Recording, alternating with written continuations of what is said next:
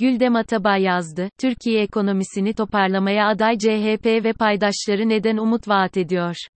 Hafta sonu Politik Yol Organizasyonu ile sayfanın yazarları olarak CHP lideri Kemal Kılıçdaroğlu ile uzun ve aydınlatıcı bir toplantı gerçekleştirme olanağı elde ettik.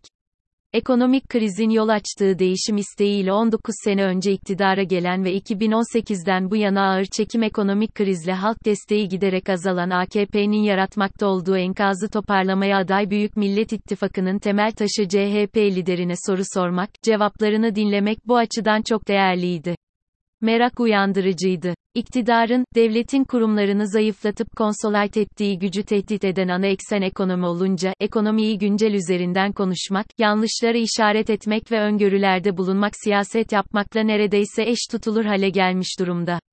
Fakat, mızrak da çuvala sığmıyor. Ekonomik gerçeklerden bahsetmek, neden-sonuç ilişkilerini doğru oturtmaya çalışmak, Türkiye ekonomisinde yaşanan derin bunalıma çözüm aramak siyasetçilerin tekelinde olan bir arayış değil. Üstelik siyasetçilerin bu karmakarışık duruma nasıl bir çözüm üretmeyi planladıklarını sorgulamak oluşan ağır yük altında ezilen herkesin hakkı olduğu kadar mesleği gerçekten ekonomistlik olanların da önemli bir görevi. 2021 yılında beklenen %12 civarında büyümeye rağmen geniş tanımlı işsizlik halen %22 üzerinde ise, pandemi dibi sonrasında dar tanımlı işsizlik %11'in altına inemiyorsa, emek piyasasının sadece %46'sı iş gücüne dahil durumdaysa, tüketici fiyatları enflasyonu %36'dan göz göre göre %50 ve üzerine yönelmişse, Türkiye Cumhuriyet Merkez Bankası'nın net rezervleri eksi 56 milyar dolara kadar çökmüşse ekonomi yönetiminin yaşamsal derecede hatalı tercih tercihler yaptığını kayıtlara geçirmek gerekli. Başkanlık sistemine geçişle beraber 2018 Ağustos'undan bu yana ekonominin barometresi TL'nin değerinde durmak bilmeden izlenen değer kaybı oldu. Pandemi sürecinde kamu kaynaklarının kısıtlı da olsa var olan imkanlarına rağmen desteksiz bırakılan geniş halk kitleleri, ağırlaşan yaşam koşulları, artan fakirleşme, borçlandırılarak tükettirilen hane halkı ve yüksek dış borçlu şirketler elde edilen ekonomik büyümeye rağmen bir şeylerin ters gittiğini gösteriyor. ABD Merkez Bankası Fed'in faiz artırma süreciyle beraber derinleşecek mükemmel fırtına öncesi bir araya gelen bu faktörler elbette son 4 yıllık AKP-MHP iktidarının temel tercihlerinin bir fonksiyonu.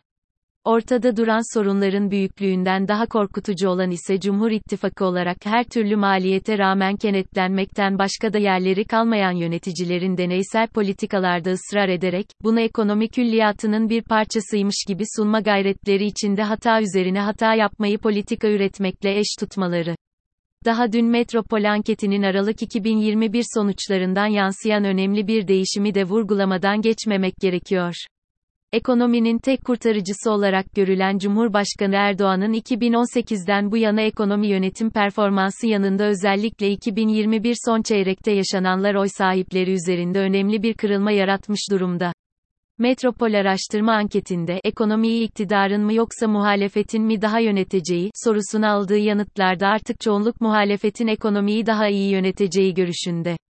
Katılımcıların %37,6'sı, muhalefet ekonomiyi daha iyi yönetir, derken, %35,4'ü iktidarın iyi yönetebileceğini belirtmekte. Ağırlaşan ekonomik bunalım ve projelendirilen kur korumalı mevduat gibi finansal akıl oyunları ile oluşturulacağı anlaşılan yeni ürünler, Türkiye'nin hazinesine artan enflasyonla beraber çok ağır yükler getirecek boyutta. Ekonomide bozulmanın artan ivmesine rağmen seçimlerin zamanında yapılmasında ısrar, seçimden sonra iktidara gelecek hükümetin ağır bir enkazla karşı karşıya kalacağını gösteriyor.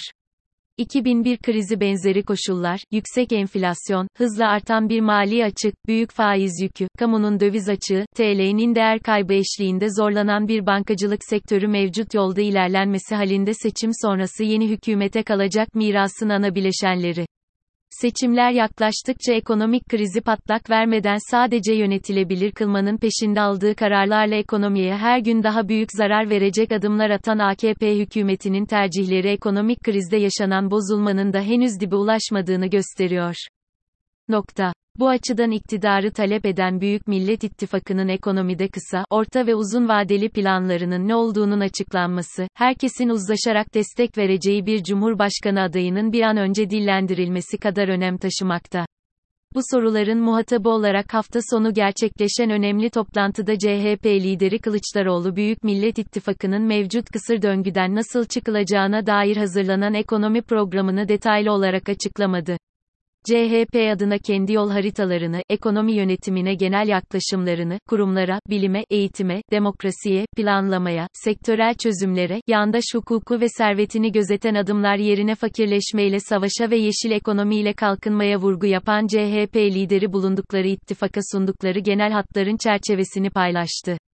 Derinleşen ekonomik kriz ve yaklaştığı anlaşılan erken seçim eşliğinde o çok ihtiyaç duyduğumuz, yeniden umut edebilmek için bel bağladığımız ekonomi programı detaylarını, muhalefetin Türkiye'deki krizi ve dünya gerçeklerini kavradığını görmeye ve inanmaya çok ihtiyacımız var. Eş zamanlı olarak, Türkiye'deki çürümenin sadece bir boyutu olan ekonomik kriz batağından çıkılması için de AKP-MHP dışındaki tüm partilerin iradesi, farklılıkları asgari düzeyde kenara koyarak ortak çalışması ve tabi ortak adımları gerekli. Kemal Bey'in açıklamalarından benim gördüğüm, tek adam iktidarının aceleciliğiyle ve doğal olarak kısıtlı vizyonu ile ekonomide alınan kararların aksine ortak çalışma ürünü olarak ortaya çıkarılmakta olan detaylı programı görmek için bir iki ayla sınırlı bir süre kaldı.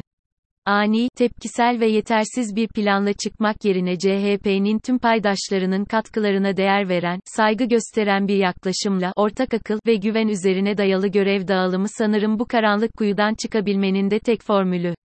Kılıçdaroğlu toplantısından ortaya çıkan değişim, normalleşme, aklın ve hukukun yoluna yeniden girmek, umut etmek için yeterince veri olduğu